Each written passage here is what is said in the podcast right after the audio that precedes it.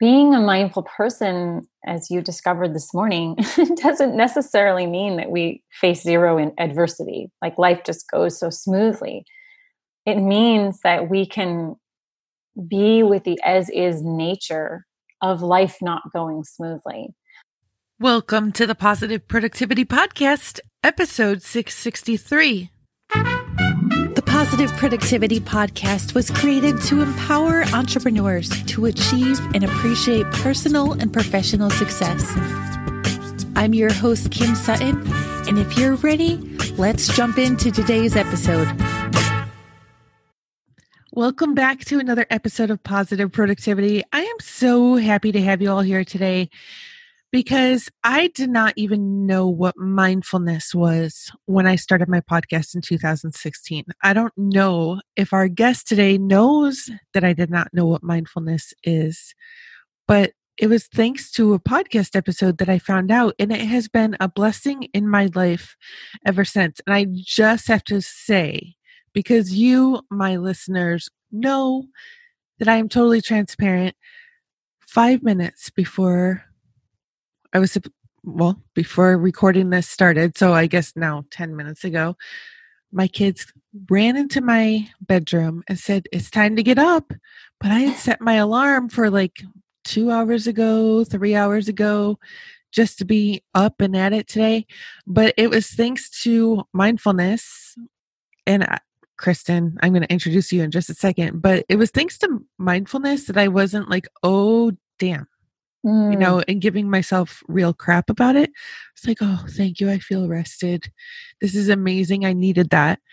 And I'm really being mindful to watch my thoughts, give myself grace, and keep me moving forward, you know, at the highest spirit possible. But our guest today is Kristen Manieri, who is the host of 60 Mindful Minutes. She's done so much more than that, but you know that I don't go into a full blown introduction because I want you to connect. And I could use a minute there, or I could use a minute, you know, letting you get to know the person more. But Kristen, I'm so happy that you are here with us today. Me too. I love the way you had this moment of mindfulness this morning. Like it's just perfect segue into our conversation today.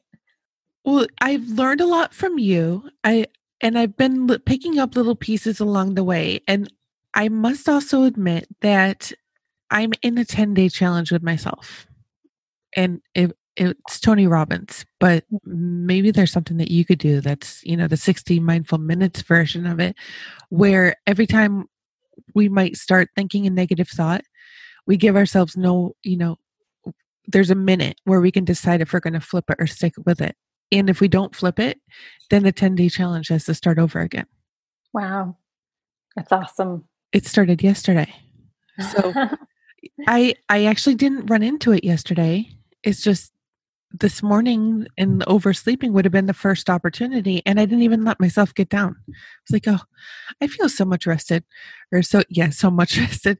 Apparently my my grammar's still c- catching up. But Kristen, for uh for listeners who who may not know who you are yet, would you mind introducing yourself and telling them a little bit about how you got here? Because I know sure. this is not where you started in your entrepreneurial journey. Yeah, so I I really started, I guess, studying the human species probably like 20 20ish years ago. Um, I started working for a motivational speaker, and so much of the culture of, of our workplace was about like living your best life. And at 20 ish years old, it had never occurred to me that that you designed your life. I thought life just happened to you and you like did your sort of duck and weave as best you could. And you know, then I'm steeped in this work culture where it's like, nope, you are the architect of your life. And that was brand new information for me. That was not something I was raised hearing.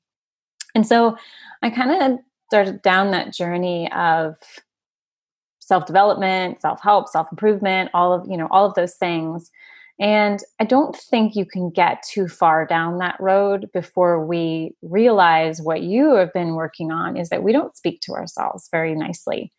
And especially when people start really doubling down on self improvement. what they usually see is everything that they don't like about themselves and everything that they want to change and how frustrated they are at the rate of the change or how slow it's taking. And and so when I started into the world of mindfulness, first just as a practitioner, but then and but then studying it, and taking courses and learning from really amazing teachers, going on silent retreats, setting aside every day to meditate and journal, I started to see that there's a way to be in the world that has me evolve, you know, grow, learn, you know, keep keep myself open to what where I and life can take me but I can do it with a sense of grace and compassion and love and patience. And I think that's what I love about mindfulness is that's the kind of missing piece. We both know that the self-improvement industry is a multi-billion, probably trillion dollar industry.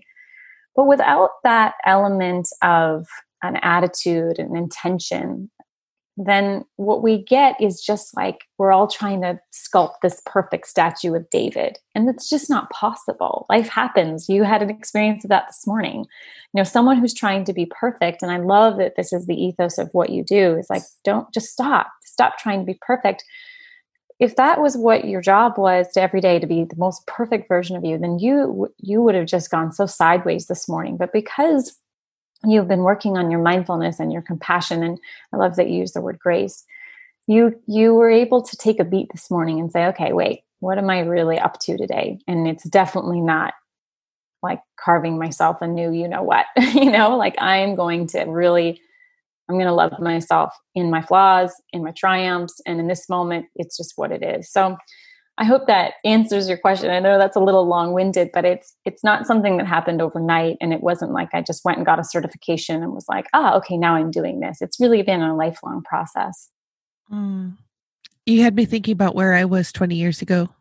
And I was working in in Manhattan or still going to school in Chicago. And I went to I went to one of the number one art schools and I, and I don't say that to brag, but or at all. There is no but. My my department was interior architecture, and there were quite a few. By the time we graduated, we were all female. Um, interior architecture. If I didn't say that, I might have left the interior off. So basically, uh, glamorized a, a, little step up from interior design, but not full blown architecture. And a few of the of my fellow students, awesome people, but came from a lot more money. So I wasn't, you know, that was not a time of mindfulness for me. It was always, okay, how can I stretch my, okay, I'm just going to say it, my Walmart budget mm-hmm. to look like Prada? Mm-hmm. Because, you know, in, I, every day I would see the the Prada pencil cases and the Prada bags and and I felt a lot of not enoughness and when I went to New York it was always rush, rush, rush, rush, rush, rush. Oh, somebody just came back from lunch from Saks. Look at that awesome coat. And I and I just never I always felt a lot of not enoughness in it.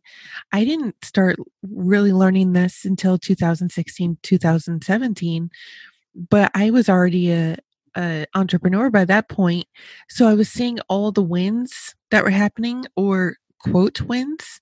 And maybe you've some seen some of this as an entrepreneur as well, but with your mindfulness experience, I certainly hope you haven't experienced it the way I did, where I was feeling not enoughness there too because of the comparison syndrome.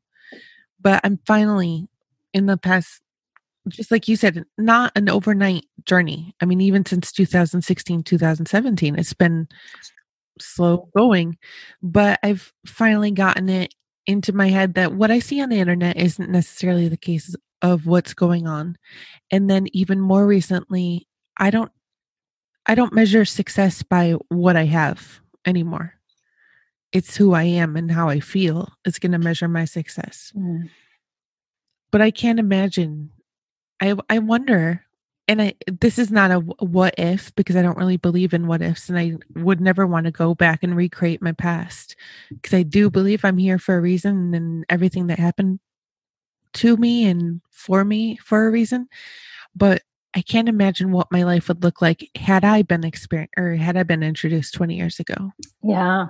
Yeah. And and the there's a chance that your path would have changed or mm-hmm. there's a chance that you might have just enjoyed the journey more you know like being a mindful person as you discovered this morning doesn't necessarily mean that we face zero in adversity like life just goes so smoothly it means that we can be with the as is nature of life not going smoothly like eh, I think you and I were on a conference call one time, and I think my, my kid had done something, Allie, I think it was, and spilled something, I think. And I was just like, hmm, okay, well, you're going to need to wipe that up. And I looked back at you on the screen, and you were so wide eyed. you were like, why are you reacting like that?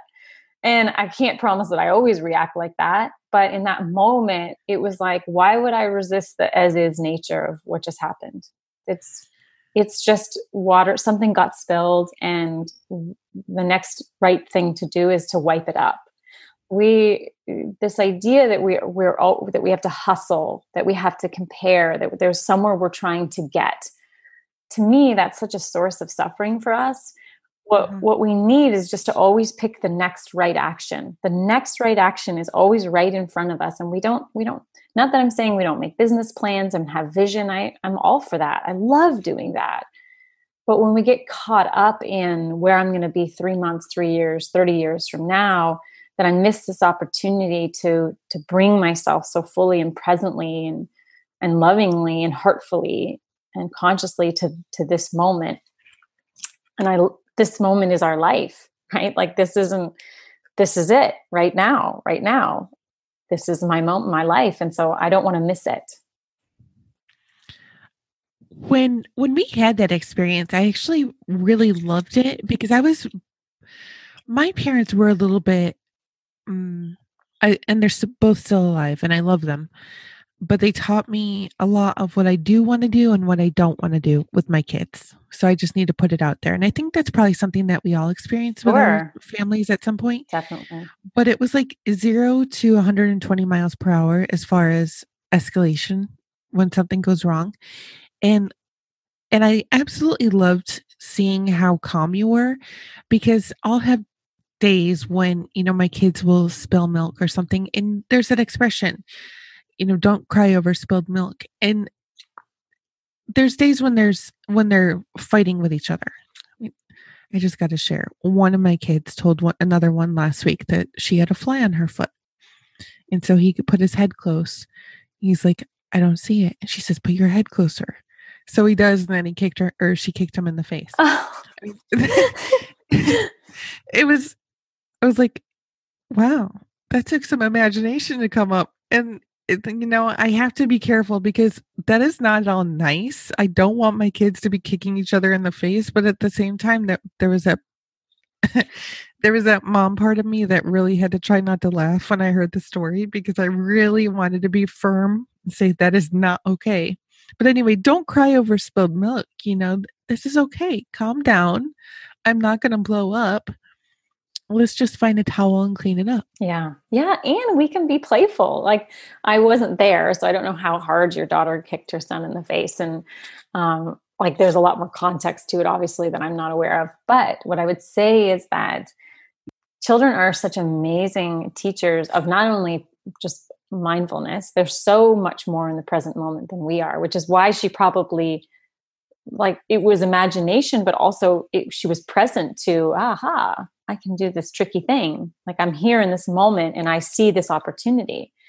And what I love about that is like that the playful nature and who you know who knows maybe your son cried and got really upset but it's like I also want to teach my kids respect and kindness to each other and it's not okay to hurt each other but also like that's funny that's really funny too like we can also laugh as long as you know someone's face didn't get damaged and mm-hmm. and be with like wow that's that's so funny like let's have a really good laugh at that and when we're not so i think white like white knuckling our parenting like oh my god what what is it going to mean are they going to now like punch somebody in the face at school like we can relax and say yeah that was funny and maybe say later like yeah let's not do that again you really like you could have really got him in the eye and that could have mm-hmm. been really mm-hmm. bad but like mm-hmm. in the moment it's like yeah, that's funny. It's funny to do things like to, to do little gags at each other or pranks or what are they, punks or whatever my kids call it.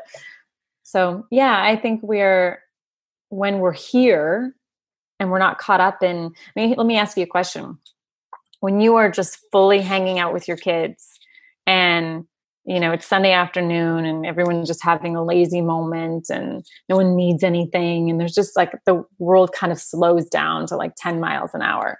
And something goes wrong maybe spilled milk like how do you react versus you've just you know busted into the kitchen you're late for a call you can't find your your earbuds um, you you've had too much coffee you didn't really eat very much and your kid spills your milk. It's the same thing right Oh.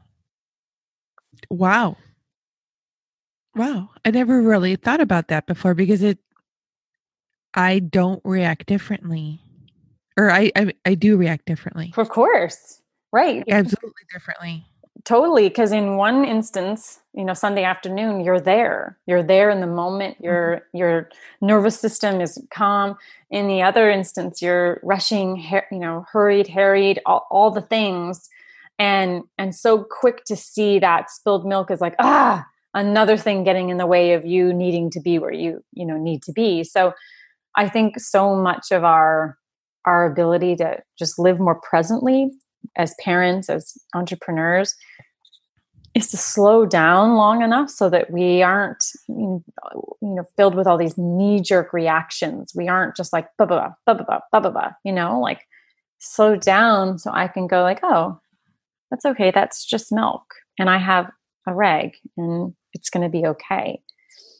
But I don't think we normally live like that. I think we're not we're not traveling at 10 miles an hour most of the time. We're typically traveling at about 50 or I don't know. What do you what would you say is your normal speed in like a when you're in busy mode? Oh, I'm trying not to get pulled over by cops for speeding.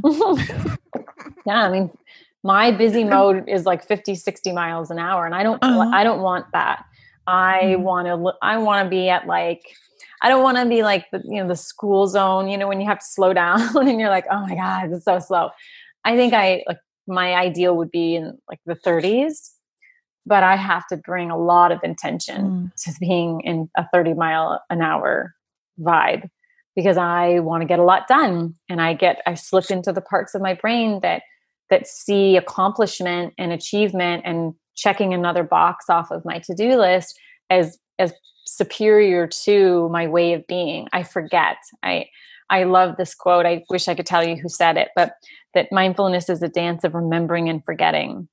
And i forget a lot.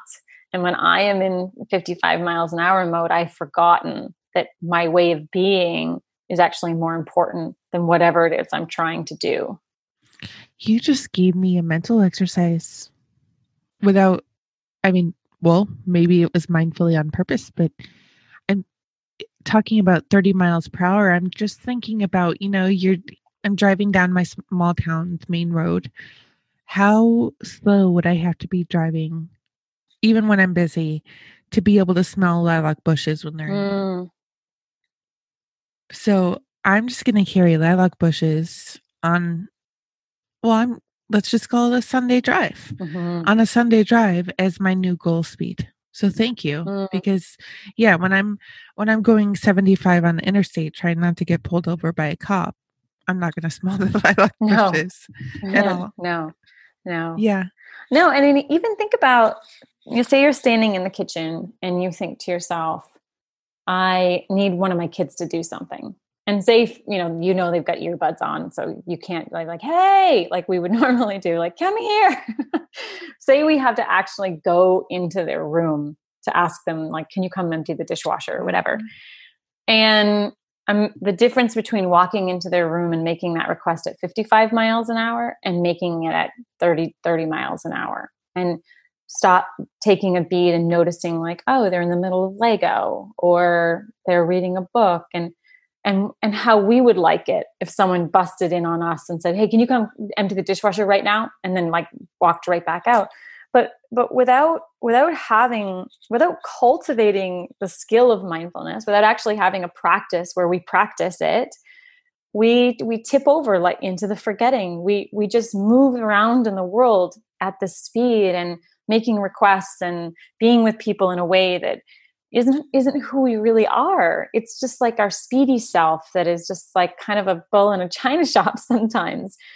And we see it i think we see it most with our kids because they are they are such mirrors for us. Like how i go is how they go. So if i'm mm-hmm. 55 miles an hour and i'm barking out orders and i'm become this sort of militant get things done person i am i can almost immediately see the whole vibe of the house change and then when I take some breaths, I slow myself way down. It's like, boom, okay, we're back to calm. We're back to having a peaceful house again. We don't, I don't think we always see it in the business world because, you know, adults do a really good job of faking what's happening on the inside, mm-hmm. mm-hmm. you know, but it's true. If you were to show up on a conference call with me and be like, blah, blah, blah, I might not show you in my face that that's affected me, but it will have affected me. I will feel, I will have empathized and will be mirroring, mirror, mirroring what you feel. I just probably won't show it because we're, you know, we're all grown up and we don't do that. Yeah. Yeah. So it took me 40 years to figure out how to make scrambled eggs without burning them. Mm. Because I would always turn the burner on high. Mm. I wanted those eggs done. Mm-hmm. Right? Like the 75 miles per hour version of making scrambled eggs. Mm. And I had to learn how to be patient in the kitchen if I wanted to get anything edible. I am still working on this. It is a daily, no, once a week. once a week, I will get into the kitchen and be patient and and make something and enjoy it. My husband does all the rest of the cooking, thank goodness. But I had to learn how to do the same in my business too. Mm. Keep the burner on medium. So thank you. Like now I'm realizing that for cooking, for in in the business, keep the burner on medium because sometimes putting it on high is just going to cause me to make rash rash decisions based on fear or panic. But turn it down to medium and think about it and don't rush forward. And now it's going to go full blown into parenting and thought. So thank you. Yeah. You know, I I love that because what you're pointing to is that mindfulness doesn't equal meditation. Meditation is just one tool that people use to become more mindful. But we we actually are given practice opportunities all day long and we when we bring some intention and attention to those opportunities, let's say for you for example, you decide with some real deliberateness to like turn your cooking ritual, whatever that is, maybe it's breakfast, into a, a mindfulness practice. And you stir with a with a sense of ease and and but deliberateness. And you you know flip the egg over with a with focus but but not with a with panic like oh god i gotta get this egg done. But you could you could say whether it's how you get in the shower every day how you uh, pull out of the driveway how you feed your dog how you make eggs right? You could just say huh i am going to turn this into my mindfulness practice. And i'm not going to say that you wouldn't also benefit from meditation. You would. But for some people it feels too difficult. They don't have time to do it. They just don't have the space in their life to actually sit down and and and try or to stay with it long enough that it actually feels like you're getting somewhere. You could take your practice of making eggs and say that is this is where i practice my mindfulness. This is where i'm honing that skill. And we we have unlimited opportunities to do this all day long mindfulness does not just happen on a meditation cushion. It happens if you're open to it and willing to bring intention and attention to it. It happens every waking hour that you have available. Hey there, my friend. I hope you're enjoying this episode of the Positive Productivity Podcast. I wanted to take a quick moment to invite you to join the Work Smarter, Not Harder Challenge. Over the course of 30 days, these free, yes, free. Short videos will teach you a few of the systems and strategies I set up in my business so I can get away from my computer and back to the people I love. I invite you to sign up now at worksmarternotharderchallenge.com. Again, you can sign up at worksmarternotharderchallenge.com. Kristen, was mindfulness or the spirit of, even the, if you didn't know what it was, at all around you in your first 20 years? Hmm, that's a really good question. I don't think so. I I I think I had a a dis-ease, uh, you know, just like a sense of like not feeling good about my life and how I was living and maybe the choices I was making, things I was saying, the people I was keeping my, you know, keeping company with. And but I I didn't know that you're actually supposed to stop and listen.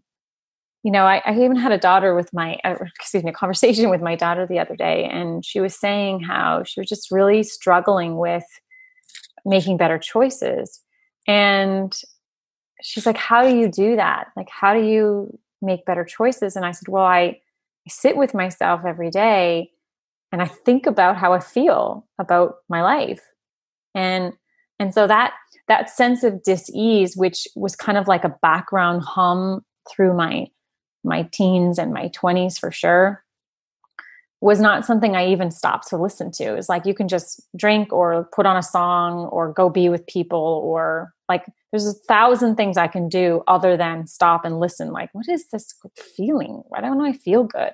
And so what I said to my daughter is like, that's what I'm doing every morning. Like when I have my centering practice every day, part of that is just saying like, huh, like almost doing like a scan, like what's what's the weather in there? And when I when it feels breezy or stormy, I notice and then I think, okay, what's happening? I don't I don't I want to be with it because I don't want to just live with sort of this nonstop discontent or dis-ease or you know, like low level anxiety of like, ugh, you know, that feeling just like, ugh, I don't like how that feels. I don't want to live like that. But that to me, that that's in it's like impedes me from actually living. I don't feel alive when I have this guck that I'm hanging around. So, but I realized like at, at 10 years old, um, I'd never actually explained that to her. Like you have to sit down and listen to your thoughts. And so I don't know, like I'm, I don't know that that's happening. I don't know that that's happening for you know you and I when we were that age and I, I don't i don't really see it all that much yet in the school system it's starting to be but i don't know that we're ever really like people say point within like that's where the answer is go look inside there was a day a couple years ago when my now 17 year old was just his attitude was poop let's just put it like that and i was i was done with it so i grounded him and I said, You can come out of grounding after you read this. And I gave him Think Better, Live Better by Joel Osteen, mm. which while while it is Christian, you know, centered, it has a lot of great points. So whatever to the listener out there who's like, what whatever your spiritual beliefs are, if you have, you know, mm, if you have any. It's still a great book. So I just want to put that out there. But the whole time, and I made him, I made him sit next to me. I had a nice comfy chair in here. And I said, just sit there. It's a short, shorter read. Just sit there and read it. So he did so over the next couple days, and I kept on hearing him go, mm, hmm, hmm, hmm. Like, mom, if I think better, I can live better. I'm like, yeah, go ahead and try. So he finished reading and his attitude improved. And I've seen him be considerably less harsh on himself in the couple years since and less harsh on other people. Hmm. Yeah. Yeah, we can learn to be good people. like that like to assume that we get to whatever age you know wherever wherever listeners are now wherever you are right now to assume that that is um like you're done like you're cooked now or is so um like it's just a missed opportunity to see like we're always evolving. Like we're always a work in progress, never perfecting because there's always somewhere else. Like there's always something else to know. And I think that's why I'm such a voracious reader, is because that experience your son was having of like, oh, oh, like that's a drug to me. you know, like I I want to experience that on a daily basis. That's I I can't I don't know why I'm wired that way, but I can tell you that that is so uh, exciting and fulfilling to me to continue on this path of like, oh, that's a new way to think about things, or that's a that new thought is going to have me think differently and maybe behave differently and I'm just I like I like I'm addicted to that experience your son was having. Oh, oh, that's that's no, never thought of that before. I can't get enough of it. I call them learning gasms and I'm addicted too. oh my god. I am that oh my gosh, that is permanently tattooed in my head now. What a gift. Thank you. I love it. Yeah. I people um that's something that in my mindfulness I've I've been so thrilled to bring into my life is less of a concern of what other people think. Mm. So when that when the word learning gasm, let me try it so I don't mess it up again. learning gasm came up. Like my first initial thought was, "Oh my gosh, I'm going to offend people." You know, but then I was like, "So what? So what? Some people are going to love it, some people are not, and it's the ones who love it who will appreciate me and my humor, you mm-hmm. know, or some parts of it. I don't expect everybody to appreciate all parts of my humor. Some of it's really bad, you know. So I, I started saying it, and I've when I got over that fear and became more mindfully me and expressing me, that's when the real magic started to happen. Mm. I love that even when I launched a podcast, because I didn't know about it yet. I didn't know about mindfulness. And I would love to hear what your podcasting journey has been like too. But I've learned more about myself through the stories of other people. Yeah. Yeah. And and being able to share my voice mm. in my voice and share my own story without without being scared because I realized people are everybody has a story and your story will benefit somebody else. So how did your podcast come to be? Well, it's honestly, it's a funny story. I was listening to a podcast. It was a guy named James Altucher, and he was interviewing Gary Vee. And Gary Vee, it was on a, a, you know, not an atypical tangent of his of just frustration with people not doing the work and he talked about his his past as an immigrant and his family coming to the states with nothing and you know what they built. And and he he just really started riffing about like you're the only thing that's getting in the way. Like just start just start. And he paused for a second and then he said you know i'm going to totally regret this but today's date is whatever it was if you start and launch your podcast in the next because he had talked earlier everyone should have a podcast. Have a podcast zero barrier to entry. It's a, a great way to create a brand for yourself. So he says if you start a podcast in the next 30 days or 60 days might have been 60 days i will be a guest on your podcast.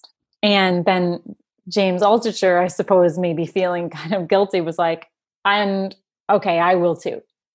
And so all of a sudden i was like wow that's neat I'm going to do it. So I did it. I was like, I think it was 30 days. I think they said 60, but I did it in 30 days. So I had, I'd been thinking about it for a while and I was like, yep, you're right, Gary, just do it. So my podcast launches and it, at the beginning, it was really focused on connection, this idea that our immune systems are the the real wellness of our life is so much more rooted in a sense of belonging and community than we think. We think that we need to just eat right and have good genes and make sure to exercise but really our sense of belonging to other people our relationships research has shown now that it is it trumps all of that. You can be overweight smoker uh, with a history of cancer in your family and if you have a very loving supportive, connective, nourishing community, you are miles ahead from someone who's a triathlete who has no friends. So the beginning of the of the podcast, it was originally called Sing to Life, was all about talking to people about belonging and community and like how do we come back to each other more? How do we kind of how do we go against this current of of not being together? So podcast launches and at that point I thought to myself like I don't I don't even know I would what I would talk to either of them about. So I never actually reached out and it ended up being like a big rigmarole. Like you had to fly to New York and you got uh, five minutes and you had to line up with everybody. And it was like, it was like, I don't want that. I don't like, like I was just so grateful to be kicked in the butt the way that I was that having them on my podcast was so inconsequential. I didn't, it's like, I don't really care about mm. that. It's not why I did it. It was originally, but then after I thought about it, I was like, no, I'm just really glad I got motivated to do it. And so that's how it all started. And then probably about a year ago, I realized, wow, it's it is about connection, but it's really about mindfulness and conscious living and living a connected and conscious and intentional life. Like that's really what the podcast is about. So I changed the name to 60 Mindful Minutes and you know, wouldn't would never look back. So yeah, so that's how it started.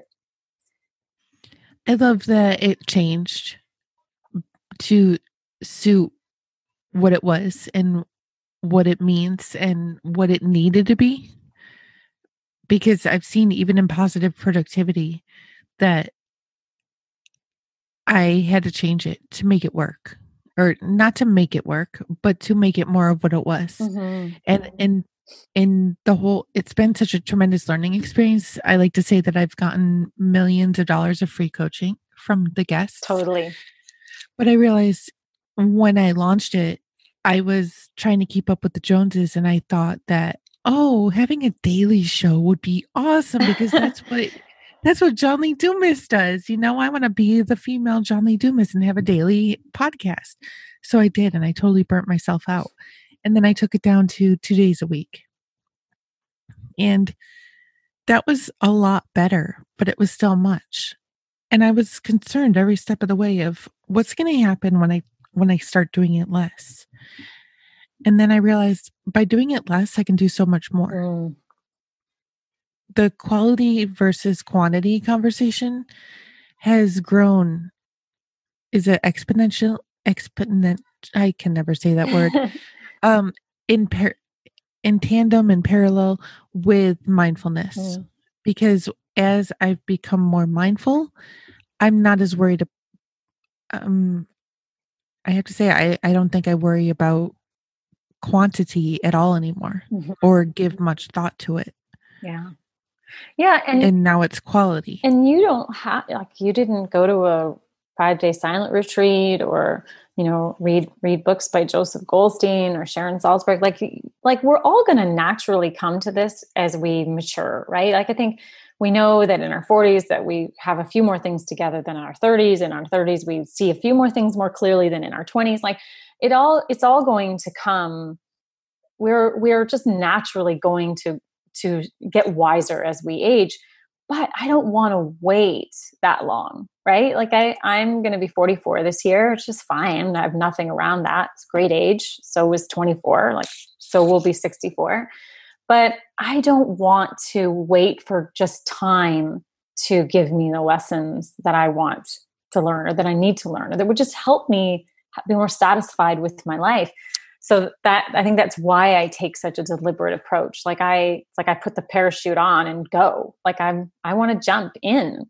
I don't want to just wait for circumstances to to be my teachers and they and they still are all the time, maybe even more so because I'm I take such a curious and learning approach to life. It's like when a lesson comes, I don't have to wait 10 years for hindsight to look back and go, "Oh, that's why that happened. Oh, that's what I learned from that."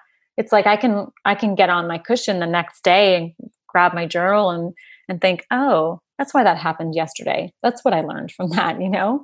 So I think for anybody listening, it's like, oh my God, like, how do I like, I want that. I want to live more mindfully. I want to be wiser.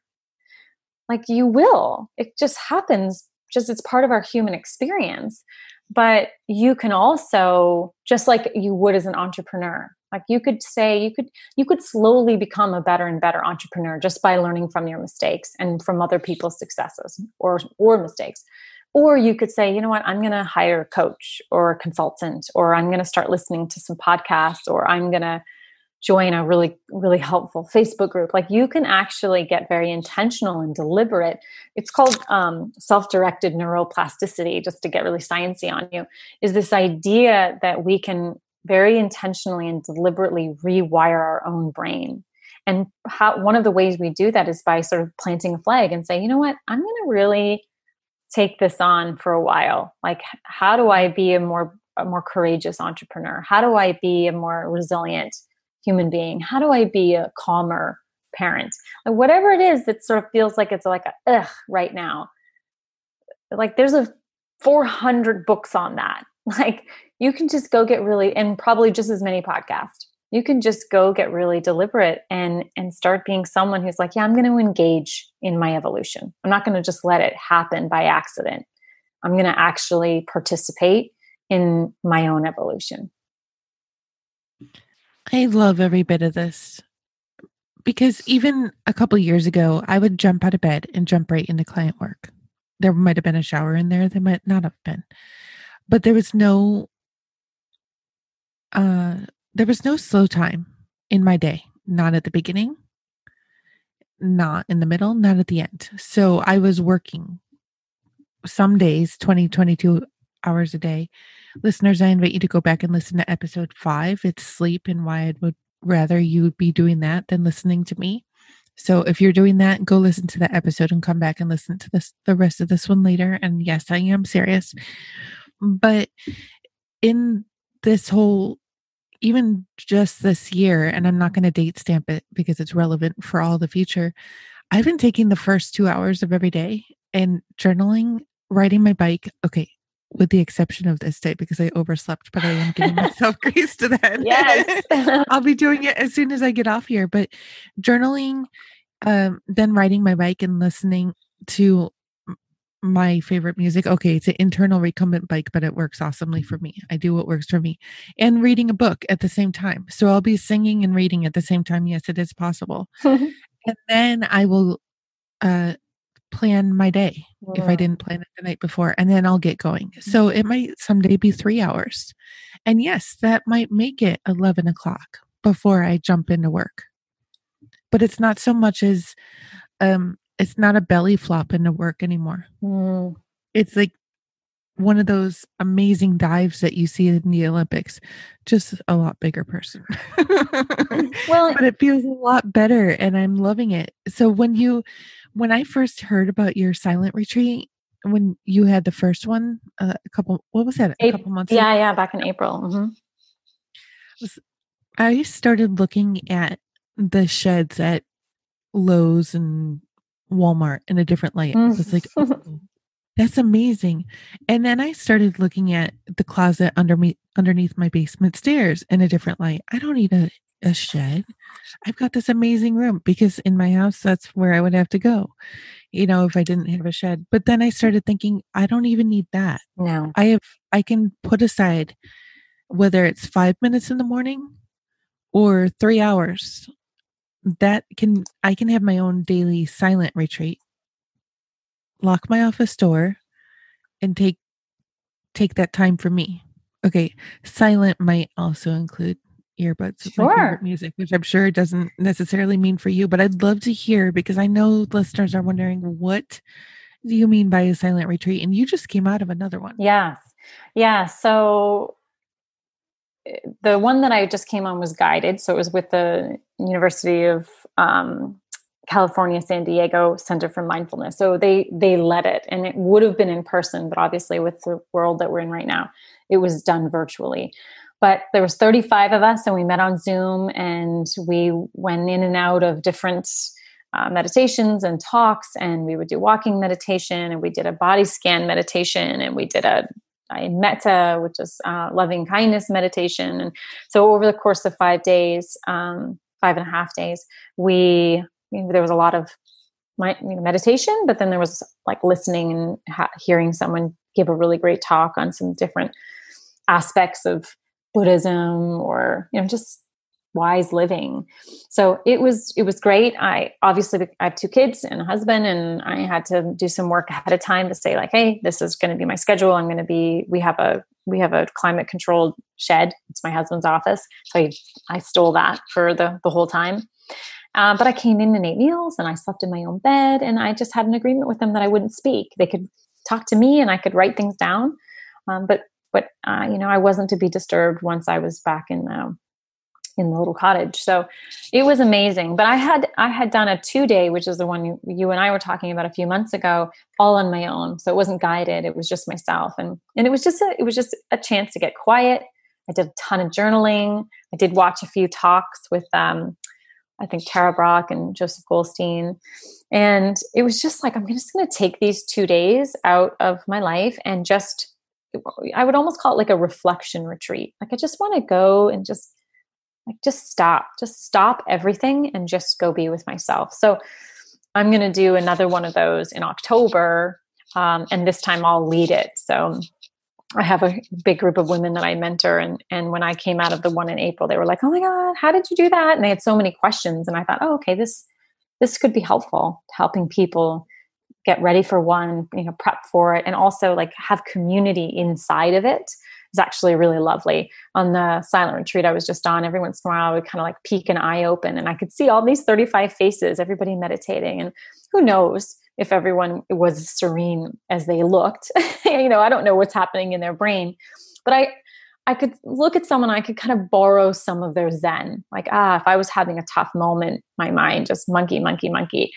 I could kind of peek at someone and be like, okay, I'm going to borrow Shannon's zen. She looks pretty zen over there, and kind of find myself back in community of just being centered again. So yeah i'm a big fan of of retreating and and even your your morning retreat i have a very similar one that does the exact same thing just in sort of micro doses would you mind expanding on that because i would love to hear what your morning routine is uh, well i get up early and i and i like getting up early for a couple reasons uh, i like going to bed early the night before so it's not a struggle for me there isn't something i wish i was doing instead of falling asleep i'm I remember when I was a little kid, my mom would tuck me in and say, like, isn't it so great that you're here? Like, smell your sheets and co- cozy your pillow. And and I feel like here we are, here I am all these years later. And it's like when I get into bed, it's like, oh, like what took me so long?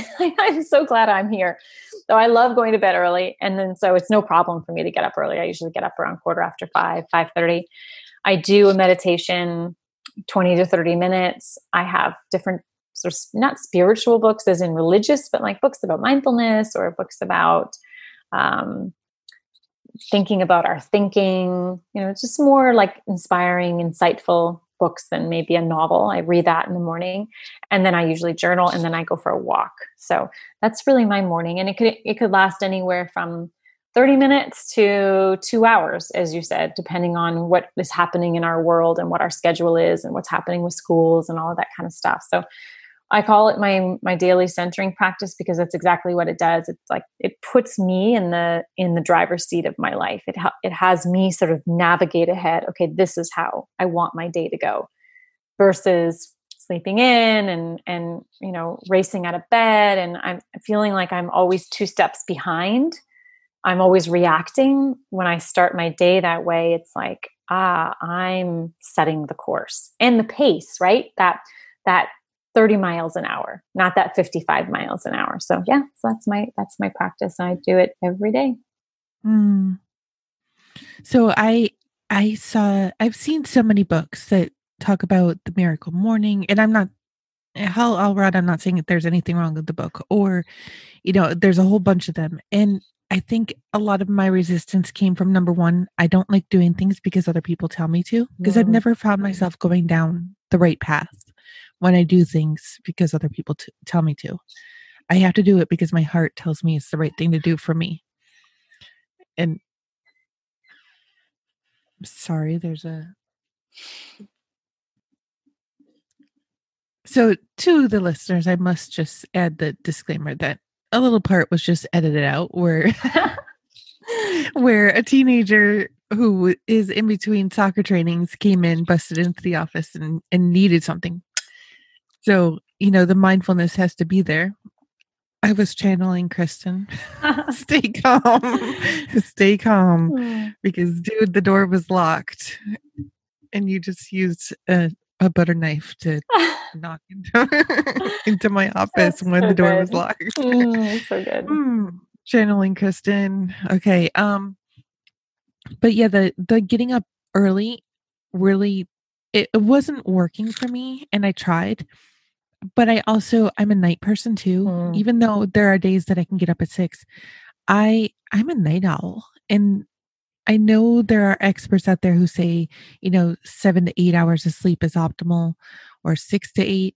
After 4 to 5, I'm wide awake. And that's actually what happened last night. I went to bed at uh, 11 last night and I was up at four o'clock wide awake. But then I, I realized I, sh- I'm tired still.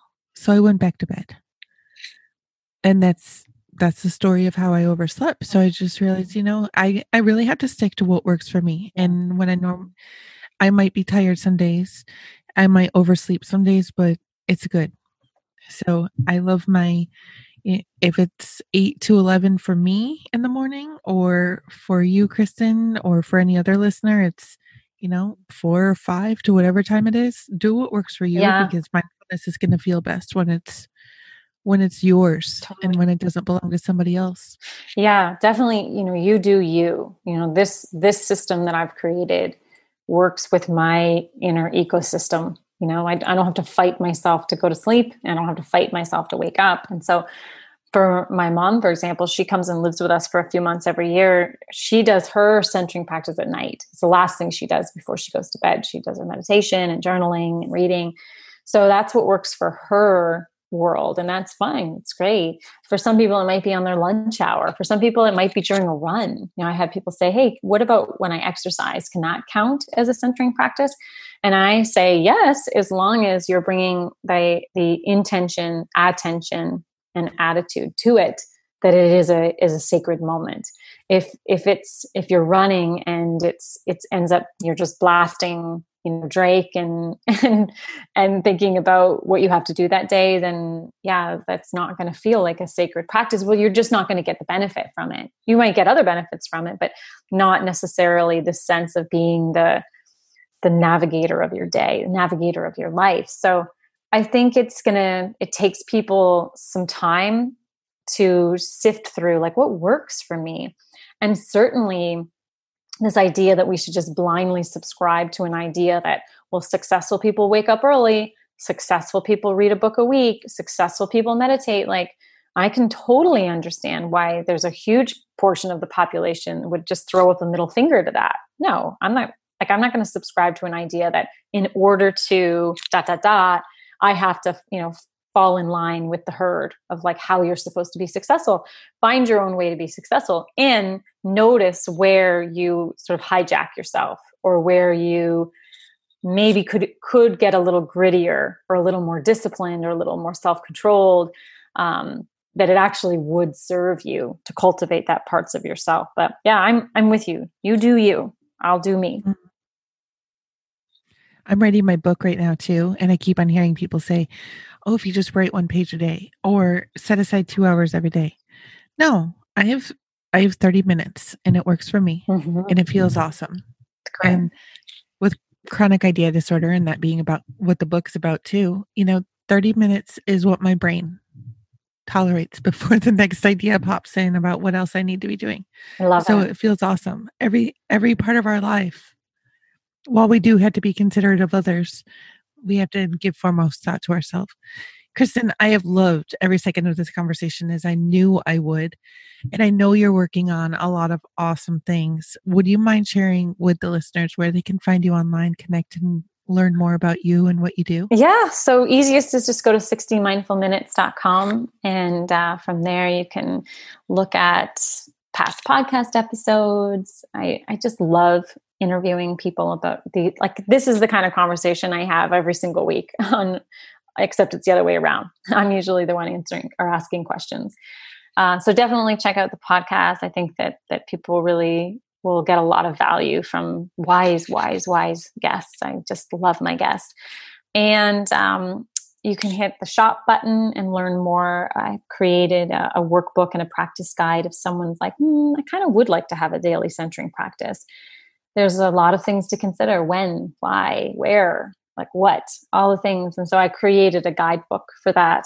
And I also do um, kind of 28 day challenges along with it. So if you're like, yes, for the month of August, I am going to commit to this daily centering practice, you can join a group and we meet every week. And so for some people, that accountability factor and having it be sitting the confines of a specific date set, that works really well. For other people, they're like, nah, just send me the book and I'll do it myself. That works too. So yeah, definitely uh, check those out and subscribe, and then you'll know when I've got different courses or that silent retreat that I'm going to be guiding in October. You'll get you'll get notified of that too. So so thanks thanks for letting me share that. Oh, I am definitely going to be wanting to know more about the silent retreat. Yeah. I'm laughing over here just thinking about how it would work in my family but there's that part of internal satisfaction knowing that it would work. Yeah. Yeah and like we we teach people how to treat us and i think i'll speak from to the moms out there that if you're not getting uh, a break if you're not getting a um, space if there's some like boundaries that just seem to just not exist look to where uh, you may have participated in the creation of that I'm not putting pointing a finger at you and saying, "Well, you you caused it," but we participate in educating the people in our family on how to treat us and what matters to us and how to prioritize what matters to us. And so I think a 2-day silent retreat is such a great like boot camp for that. Like, "Hey world, I matter to me and you need to leave me alone for 2 days." So because I'm going to go take care of myself. I think that is a huge statement I think that's something that really creates a lot of value for our kids because they go, "Oh, wait, I you've spent my lifetime telling me that I matter. Wait, you matter?" like, that's important to know because they're going to be a parent one day and I hope they matter to themselves. I hope they teach their kids that they matter. So, I think it's a great exercise in in learning to to prioritize ourselves. Like like also part of the pie. Like not like me before you, but like I also get some. Kristen, I normally ask for a parting piece of advice, but I feel like everybody just needs to walk away with that. Yeah.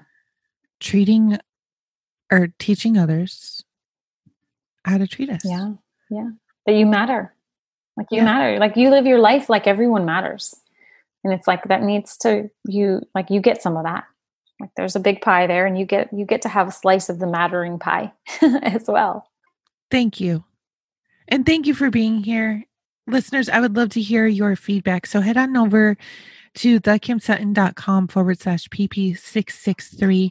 Leave a comment down below and you will find all the links to to where you can find Kristen on there as well. But Kristen, thank you so much again. Oh, this has been awesome. My pleasure. Thank you. Thank you for tuning in to this episode of the Positive Productivity Podcast. When I'm not podcasting, I'm supporting six to seven figure business coaches with their marketing automation and entrepreneurs like you through my coaching and mastermind programs. I want to invite you to visit thekimsutton.com to learn how I can help you take your business to the next level.